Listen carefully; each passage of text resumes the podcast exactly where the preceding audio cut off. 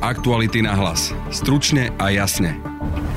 Už dnes večer bude koaličná rada riešiť konflikt medzi Borisom Kolárom a Máriou Kolíkovou o pravidlách väzby. To nie je vec zo dňa na deň. Keď chcete niekoho poslať do prdele, to, to sú také bláboli, že sa to nedá počúvať. SAS je v tomto spore podľa poslanca Alojza Baránika na strane za ľudí. To, čo navrhla pani kolegyňa Hešilová, je politicky aj odborne zlý návrh Pýtali sme sa aj, kde v tejto veci stojí Oľano. Podľa šéfa špecializovaného trestného súdu, ktorý posiela do väzby ľudí podozrivých napríklad z korupcie, sa väzba nezneužíva. My sa nevyžívame v braní ľudí do väzby ani v ich prepúštení. Na pôde parlamentu sa dnes diskutovalo o znižovaní trestov za marihuanu. Ešte toto leto z toho bude aj konkrétny návrh. Koaličných politikov sme sa pýtali, či majú s marihuanou skúsenosti. Nikdy som nepocitoval potrebu skúšať marihuanu. No, ako študentka práva som sa stretla so všeličím. Ja som marihuanu skúšal e, len v krajinách, kde je to legálne. Minister vnútra Roman Mikulec však návrhu dáva jasné hranice. Určite sa nebavme o dekriminalizácii. Budete počuť aj názor trestného právnika Ondreja Laciaka. V Českej republiky sa prax e, vyvíja takým spôsobom, že do 10 e, gramov sušiny marihuany e, v podstate je to považované ako priestupok a klinickú psychologičku z protidrogového centra Zuzanu Kamendy, ktorá hovorí, čo sa stalo v krajinách, kde legalizovali drogy. U mladých ľudí vo veku od 16 do 19 rokov došlo k um, niekde výraznejšiemu, niekde menej výraznému, ale v každom prípade poklesu užívania marihuany. Počúvate podcast Aktuality na hlas, moje meno je Peter Hanák. Naše podcasty vznikajú vďaka vašej finančnej podpore. Môžete nás podporiť cez službu Actuality Plus už od 99 centov za týždeň alebo od 3,60 za mesiac. Všetky možnosti nájdete na webe Actuality.sk lomka plus. Aktuality na hlas. Stručne a jasne. Po piatkovej burlivej debate v parlamente o kolúznej väzbe sa opäť začalo hovoriť o možnom rozpade koalície. Sme rodina by totiž už zajtra chcela aj s podporou opozičných strán Hlas a Smer skrátiť lehoty väzby, a to nie len kolúznej, ale aj ostatných druhov väzby. A to v rozpore s tým, čo chce neskôr presadiť ministerka spravodlivosti Mária Kolíková. Na to, aby som mohla ambiciózne zmeniť kolúznu väzbu, musím zmeniť trestný poriadok. A na tom pracujem. To nie je vec zo dňa na deň. Čo ste robili celý rok? Koľko budeme ešte počúvať, že ste ambiciózna? Nám tu hovoríte, že tu máme 7 ľudí v kolúznej väzbe. A že jeden pán generál Lučanský mŕtvy. Koľko potrebujete mŕtvych Lučanských?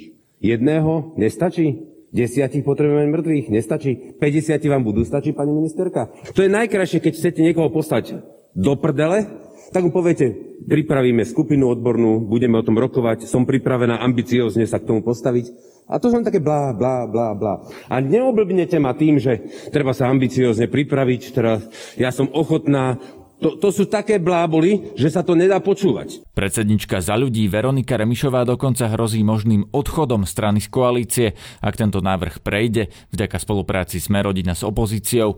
Ešte dnes večer sa tým bude zaoberať koaličná rada. Napríklad SAS je na strane ministerky spravodlivosti, poslanec Alois Baránik kde sa jedná o zločinecké skupiny a podobné komplikované veci, kde vyšetrovateľia potrebujú viac, viac času. Tam by to malo byť v podstate nezmenené alebo zmenené inak, ako to navrhuje pani kolegyňa Hajšilová. No, v prípade, že to pani ministerka nezmení, tak pravdepodobne sme rodina zahlasuje s opozíciou. V tom prípade by za ľudia odišli z koalície. Čo by ste robili potom? To sa mi zdá ako trochu hypotetické. Ja som toho názoru, že takéto veci by sa nemali robiť. Ja si myslím, že to, čo navrhla pani kolegyňa Hajšilová, je politicky aj odborne zlý návrh. Politicky preto, lebo vieme, že sa jedná o konkrétne osoby, vieme, že v súčasnosti je v kolúznej väzbe len 6 ľudí. A odborne si myslím, že ten návrh je zlý preto, lebo neberie do úvahy skutočnosť, že na rozdiel od tých krajín, ku ktorým sa e, naša legislatíva v tejto oblasti prirovnáva, oni majú oveľa jednoduchší trestný proces. Náš trestný proces je veľmi zložitý a tak nedovoluje to, aby počas trvania kolúznej väzby, tak ako je to v iných krajinách, boli stihnuté všetky tie úkony, ktoré pre dosiahnutie spravodlivosti pred súdom sú nutné. Rozhodujúci bude zrejme názor poslancov Oľano, poslanec Juraj Krupa. Postoj Elano je taký, že o tom budeme diskutovať a bude to riešiť koaličná rada. Naozaj tá kolúzna väzba je dlhá, je natiahnutá až na 5 rokov, to vlastne súvisí ešte s Černákovcami z doby minulej a teda týchto mafiánskych rôznych organizácií. A druhá vec je samozrejme, ako máme nastavené e, trestné právo, procesy, vyšetrovania a podobné záležitosti, ktoré sú u nás tiež veľmi komplikované a zdlhavé. Čiže tuto treba nájsť nejaký kompromis medzi jednou a druhou stranou, pretože vyšetrovania, ktoré prebiehajú napríklad v Českej republike a v Maďarsku sú oveľa rýchlejšie a, a oveľa rýchlejšie sa dospie k nejakým výsledkom. Čiže ja chápem postoj Sme rodina, ja chápem, že e, to vidia, vnímajú trošku ináč. Hovorím, obe dve strany majú na to svoj názor, obe dve strany e, majú aj svoje relevantné argumenty. Teraz otázka je znova dosiahnuť dohodu na koaličnej rade. Prvé čítanie je to, čo je predložené a na základe toho potom sa rozhodneme, že či bude dohoda ho posunúť do druhého čítania, alebo nie. Ja osobne s tým mám problém. To neznamená ale, že keď sa dohodneme na koaličnej rade, že posunieme ho do druhého čítania, kde vlastne prídeme s pozmenujúcimi návrhmi, že ten zákon upravíme, tak potom sa môže posunúť do druhého čítania. Pokiaľ nemáte dohodu, tak nie je nič, jednoducho nič nie je dohodnuté. Hej. Čiže pokiaľ sa naozaj nedohodneme a na, do posledného momentu, dovtedy vám neviem povedať naozaj, že ako budeme hlasovať. Politika je vždy otázka kompromisu a určitej trpezlivosti pri vyjednávaniach. Predseda špecializovaného trestného súdu v Pezinku Jan Hrubala dnes pripustil, že rozhodnutie o väzbe bolo tento a minulý rok viac ako je obvykle, ale podľa neho rozhodne nejde o žiadne mučenie väzbou a súd funguje ako záruka toho, že do väzby sa dostanú len tí, ktorí tam naozaj patria. Takmer tretinu s prokurátorom navrhovaných podozrivých totiž sudcovia aj v týchto najvážnejších kauzách odmietli vziať do väzby. Keď si pozrite tieto čísla, ktoré sú tu a kde je vyhovené a nevyhovené, tak vlastne zistíte, že nič dramatické sa ani v roku 2020 nedieje, nič dramatické sa nedieje ani v roku 2021. Rating nášho súdu, pokiaľ ide o nevzatie do väzby, si trúsnem povedať, je najvyšší z ratingov všetkých súdov, ktoré sa touto agendou zaoberajú. Ale my nesúťažíme. My sa nevyžívame v braní ľudí do väzby ani v ich prepúšťaní. Len si trúfnem povedať, že e, číslo okolo 30% ktoré keď si to spočítate, ja som si to trojčlenkom spočítal, číslo okolo 30% nevzatie do väzby je číslo, ktoré je vysoko nadštandardné, v zmysle nie že dobré, ale je to proste číslo, ktoré dokazuje to, že tento súd si vybavuje aj túto agendu v rámci možností, ktoré e, mu dáva zákon a nie spôsobom, že by sme sa vyžívali v mučení. 11 je vzatí do väzby, 4 nevzatia do väzby. Toto číslo je veľmi podobné u kolegu Puchovského. 7 krát vzal, 3 krát e, nevzal. Kolega e, Rastislav Stieranka 8 krát vzal, 3 krát nevzal. Mimochodom kolega Stieranka má 100% úspešnosť e, na najvyššom súde. Aktuality na hlas. Stručne a jasne. Dvaja poslanci za najväčšie vládne hnutie Oľano dnes na Bratislavskom hrade zorganizovali diskusiu o znižovaní trestov za marihuanu a pozvali ministerku spravodlivosti, ministra vnútra, policajného prezidenta a odborníkov. Mária Kolíková slúbila, že ešte toto leto príde s návrhom, ktorý by mohol výrazne znížiť tresty v tejto oblasti, tak aby boli jasne odlíšení dílery drog od ich užívateľov. Musíme to urobiť, pretože v tomto momente vlastne naozaj odsudzujeme ľudí za to, že e, sú užívateľmi drog a to v takej miere, že si myslím, že by sme skôr asi mali k tomu pristúpiť iným spôsobom ako to, že budú odsudení na výkon trestu slobody na desiatku rokov. Tí ľudia, ktorí spravia takúto chybu a budú sa povedzme chcieť liečiť, mohli by sa vyhnúť nejakému trestu alebo mohol byť, byť k nemu nejaký miernejší prístup? Ja si myslím, že to je presne, presne tá úvaha. To znamená, že mali by sme sa asi pozerať, že či to protispoločenské správanie je na takej hranici, že by sa, sa mali baviť o v úvodzovkách až drakonických trestoch, alebo či by sme sa nemali baviť aj o sankcii, ktorá je na úrovni priestupku a pri tých vážnejších na hranici trestného činu a súčasne uvažovať nad tým, že ak by bol motivovaný daný páchateľ pristúpiť napríklad k liečbe, tak či by sme nemali aj upustiť od trestu.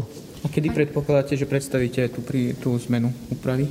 Ja mám momentálne otvorený trestný zákon a pripravíme veľkú novelu trestného zákona, kde vôbec e, chceme vlastne prehodnotiť nastavenie sankcií e, v pomere vlastne k tomu protispoločenskému správaniu. Máme za to, že tak ako to máme nastavené, tak vo veľkej miere by som povedala, že v niečom nadužívame výkon trestu odňatia slobody a na druhej strane sú trestné činy, kde ja sa viem predstaviť ešte aj prísnejšie sankcie. Takže e, to by som povedal, že to je naozaj e, veľký proces prehodnotenia a v rámci neho, si, v rámci neho by som bola rada, keby tam bola aj súčasť riešenia, e, ktorá súvisí s drogami a to rozlišovanie medzi užívateľmi a medzi, medzi výrobcami, dílermi. Paragrafové znenie by sme radi mali v auguste tohto roka. Uvažuje sa aj o dekriminalizácii marihuany? Ja som už povedala, že ja nemám rada tento pojem takto používaný, lebo hneď to vnáša svetlo, že nechceme niekoho postihovať za drogy a ja sa budem umyselne snažiť tomu vyhnúť. A to práve preto, lebo už niekoľkokrát z dielne Ministerstva spravodlivosti bola predložená právna úprava, ktorá si myslím, že ju spoločnosť uh, uh, nevyhnutne potrebuje. A určite tá právna úprava neznamená, že nechceme postihovať oblasť práva, ktorá súvisí s drogami a to môže trošku navádzať, keď sa používa tento pojem, respektíve ako bohužiaľ bol, bol zneužívaný v niečom, si myslím aj dezinformačne tento pojem. Takže ja by som radšej pracovala s tým, že naozaj chceme veľmi cieľene rozlišovať medzi tými, kto sú užívateľia a medzi tými, kto sú tí, ktorí sú výrobcovia dilery. Je to ťažké. Podľa mňa musíme preto robiť všetko, aby tá právna úprava to čo najlepšie reflektovala. Pani ministerka, vy ste študovali aj v krajinách, kde je marihuana legálna ak som si správne naštudoval, že v USA a v Juhoafrickej republike. No aj v Holandsku som bola, no nech sa páči. Vy ste to niekedy skúšali? Čo teraz, či som skúšala? Fajčiť marihuanu. No, ako študentka práva som sa stretla so všeličím. Čo si o tom myslíte? Aký to bol pre vás zážitok, alebo čo by ste o tom dokázali povedať teraz? Ja by som akékoľvek svoje zážitky zo študentky čias teraz nekomentovala. Pani otázka, pri akom množstve je chápaná marihuana ako priestupok a pri ktorom ako trestný čin, keby sme to vedeli nejako. Pri akom množstve nájdenej marihuany je to chápané ako priestupok a pri akom množstve je to chápané ako trestný čin. A prípadne, že aká aj sadzba za to hrozí. Jasné, ja by som teraz toto neuzatvárala. Podľa mňa teraz sme otvorili a si myslím, že aj touto konferenciou o tom debatu. A tá debata by mala presne o tom byť. To znamená, či je možné takto presne stanoviť tie množstva a stanoviť ich aj čo sa týka priestupku trestného činu, aj preto rozlišovanie medzi užívateľmi, medzi výrobcami, dílermi. Aj tu nastala debata vlastne, ako sa to dá spraviť, ale proste toto musíme túto debatu zviesť a prísť, prísť k riešeniu, ktoré je určite lepšie ako to, čo máme. Viete nám ešte zopakovať, ako to je v podstate teraz, vy ste spomínali, že tie rozhodnutia jednotlivých súdov, že sú rôzne ohľadom tej gramáže. Viete nám ešte áno. takto opísať, ako to... Môžem, no áno. Uh, vyskytnú sa aj rozhodnutia, kde za 0,2 uh, gramu marihuany môžete dostať pravoplatné odsudenie, v inom prípade pri 0,5 nie. To znamená, že naozaj je tam disproporcia medzi tými rozhodnutiami súdov. Minister vnútra za Oľano Roman Mikulec bol vo vyjadreniach výrazne opatrnejší.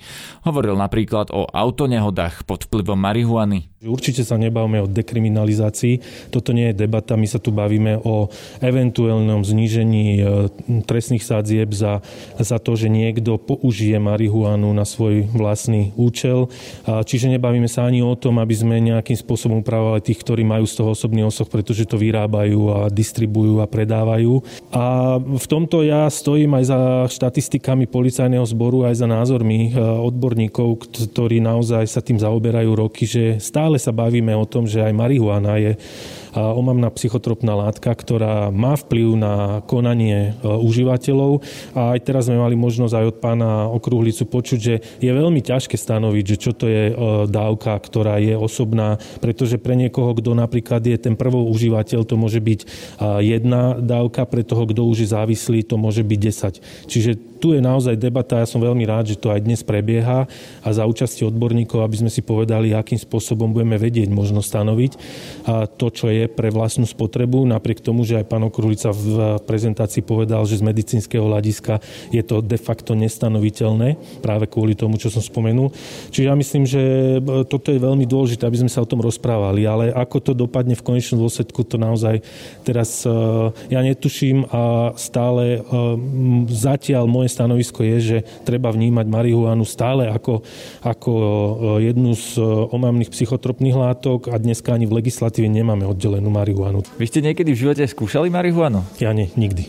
A ľudia vo vašom okolí? Mm, určite áno, ale neviem o nich. Neviete o nich, takže vy nemáte taký okruh kamarátov, ktorí by to skúšali? Nie, nie, ja osobne nie. Nie je to zvláštne? No možno je pre niekoho, a pre mňa nie. Ja som človek, ktorý nikdy som nepocitoval potrebu skúšať marihuanu. Dokážem sa zabaviť aj bez toho, keď je na to dôvod a, a riešiť problémy viem tiež bez toho. Čiže z môjho pohľadu to zvláštne nie je. Pýtal som sa aj odborníkov, trestného právnika Ondreja Laciaka a psychologičky, ktorá sa venuje závislostiam Zuzany Kamendy. Je naozaj diskusia legitímna o tom, že do akej miery trestať užívateľov, hlavne mekých drog, drog a hlavne teda marihuany. V Českej republike sa prax vyvíja takým spôsobom, že do 10 gramov sušiny marihuany v podstate je to považované ako priestupok čo možno, že je aj inšpirácia, akým spôsobom sa vydať v Slovenskej republike. Na druhej strane treba povedať, že trestné sadzby, ako sú nastavené v Slovenskej republike, sú naozaj drakonické, teda veľmi prísne a nereflektujú veľakrát aj tú naozaj snú závažnosť tej konkrétnej trestnej činnosti, najmä keď sa bavíme o len užívateľoch drog. Čo je možno tiež cesta, ako sa vydať, je, aby nebolo jediným kritériom na určenie závažnosti len počet dávok, pretože ak by aj samotný užívateľ mal pri sebe napríklad 20 dávok podľa znaleckého posudku, tak by bol podľa všetkého považovaný za dílera. Takže a tam trestná sazba samozrejme sa pohybuje v úplne iných rozmeroch ako pri tom, ako trestný zákon ráta pri samotných užívateľoch. Prvá. Čo je riešenie? Že, keď nie je podľa tých dávok, tak podľa čoho by sa to malo posudzovať? Dokonca to aj pán doktor Okrulice spomenul, že aj v iných jurisdikciách sa vždy bere do úvahy aj iný, iná skutočnosť, iný dôkaz, ktorý musí byť samozrejme preukázaný zákonným spôsobom, že ide naozaj o dílera. A teda podľa čoho by sa to malo posudzovať? E, vy ste naznačili, že iný dôkaz to znamená čo? Že mal by ho prichytiť, ako to predáva a vtedy by bol díler a dovtedy by bol iba spotrebiteľ s nižšou trestnou sadzbou? Takto, aby nebol jediným kritérium pre určenie alebo kvalifikáciu toho, že niekto je díler, samotné množstvo zaistenej drogy, ale aby tam bola aj iná skutočnosť, iný dôkaz, ktorý by preukazoval to, že distribuje alebo vyrába takéto syntetické drogy. Ja som Zuzana Kamendy, Centrum pre liečbu drogových závislostí Bratislava. V podstate vediem Inštitút drogových závislostí a som klinický psycholog povolaním. Vy ste spomenuli vo svojom príspevku prípad Portugalska, ktoré je známe tým, že legalizovalo takmer všetky drogy. Čo sa stalo v Portugalsku? Nie je to len Portugalsko, sú viaceré krajiny v Európskej únii, napríklad Portugalsko alebo aj Belgicko, kde došlo, povedala by som, k zníženiu trestov za priestupky spojené teda s držbou marihuany predovšetkým, ale aj, aj iných drog. Tak v podstate jedným z takých tých následkov bolo to, že u mladých ľudí vo veku od 16 do 19 rokov došlo k niekde výraznejšiemu, niekde menej výraznému, ale v každom prípade poklesu a užívania marihuany v tej teda všeobecnej populácii mladých ľudí keď to legalizovali, tak došlo k poklesu, lebo to je také antiintuitívne, že človek by to nečakal. Je to anti, antiintuitívne, áno, ale došlo k poklesu. Ale samozrejme tieto krajiny uh, zabezpečili predovšetkým Portugalsko aj to, že navýšili financie zo štátneho rozpočtu do oblasti zdravotníctva a sociálnej práce, do, do oblasti prevencie a liečby. A pretože to, čo ja hovorím, že došlo k ako keby redukcii užívania, to sú populačné prieskumy, teda všeobecná populácia druhá kapitola sú potom ľudia, ktorí sú závislí od psychoaktívnych látok. Tam samozrejme stúpli náklady na liečbu, takže bolo treba financovať predovšetkým teda liečbu a prevenciu. Čo by malo spraviť Slovensko? Teraz sa tu hovorilo o tom, že dekriminalizovať alebo znižiť tresty alebo rozlíšiť užívateľov od tých, ktorí to e, vyrábajú a dílujú a teda jedných trestať, druhých možno len do kategórie priestupkov. Čo si o to myslíte vy? Môj osobný názor si myslím, že je irrelevantný a je potrebné v podstate v tej diskusii celospoločenskej vychádzať z modelov ostatných krajín. To znamená z toho portugalského, kde majú všetko legálne, alebo z toho holandského, kde to predávajú normálne v obchodoch, alebo z modelov ktorých krajín, lebo sú aj také, ktoré, kde to je zakázané. Isté, isté. Ja e, ne, hovorím, na to je potrebná presne diskusia, ako je táto dnešná, ktorú tu máme, kde teda viacerí odborníci spolu so zákonodarcami o tom budú diskutovať, že ako sa to, ako sa to zavedie, ale môj osobný názor v tomto prípade je relevantný. No a nakoniec som sa pýtal poslanca za koaličnú SAS Alojza Baránika. My sme vždy boli zastancami čo najväčšej možnej dekriminalizácie. Môj osobný postoj je taký, že by sme sa mali približiť najúspešnejším krajinám v tejto oblasti. Ja osobne, ako možno niekto vie, mám e, životné skúsenosti e, z Kanady, kde je marihuana úplne legálna. Nikto nikdy nepočul o tom, že by taká krajina ako Kanada bola nejako spoločensky alebo inak rozvrátená kvôli tomu. Je to problém na úrovni alkoholu a alkoholizmu. E, v mnohých provinciách Kanady alkohol smie byť predávaný len štátom a marihuana tiež je predávaná v kontrolovanom režime. My už e, dávno, od roku 2016, sme e, navrhovali také právne úpravy, ktoré by rozlíšili to, že či niekto je len užívateľ, e, drží tú marihuanu pre vlastnú spotrebu, alebo či je naozaj dealer. Ja osobne si myslím, a to je môj osobný názor, že existuje záujem na tom, aby užívateľia marihuany boli ako si spoločensky vylúčení, pretože to sa vie, že kto užíva marihuanu, ťažko bude nejaký konzervatívny človek. Si myslím, že to je boj o, o modernizáciu našej spoločnosti. Vy ste to niekedy skúsili napríklad v tej Kanade, kde to je legálne? Ja som marihuanu skúšal e, len v krajinách, kde je to legálne. A aký to bol zážitok pre vás? Nie je to nič také, čo by stalo za reč. Je to e, niečo, čo je v istom zmysle podobné alkoholu a nie je to nič, čo by vo mne zanechalo e, nejaké trvalé následky. Sa nedá porovnať podľa môjho názoru s tvrdými drogami, ako je kokain alebo heroín, ktoré vytvárajú okamžite závislosť. Tí ľudia, ktorí užívajú marihuanu napríklad v Kanade, akí sú to ľudia podľa vás? Sú to normálni, bežní, dospelí, profesionáli, alebo to naozaj je vec tej mládeže? Nie, samozrejme, ako je tam nejaké spektrum a viete, je to podobné ako alkohol v tom, že každý vie, kto je seriózny človek a je užívateľ marihuany občasný, tak to užíva s vedomím toho, že je po anglicky time and place, to znamená, je na to vhodný čas a miesto, kde si môže niekto zapaliť jointa a to neznamená, že si môže niekto zapaliť jointa hoci kde a hoci kedy. E, je to určitá aj nejaká e, spoločenská danosť, že čo je aj v tejto súvislosti spoločensky prípustné, podobne ako je to s alkoholom. Úplne otvoriť to nie je správne, ale rozhodne by som e, trestom väzenia nestíhal ľudí, ktorí užívajú marihuanu. Na dnešnom podcaste spolupracovali Valentína Rybárová, Nikola Pindiaková, Adam Oleš a Matej Ohrablo. Pekný večer želá Peter Hanák. Aktuality na hlas. Stručne a jasne.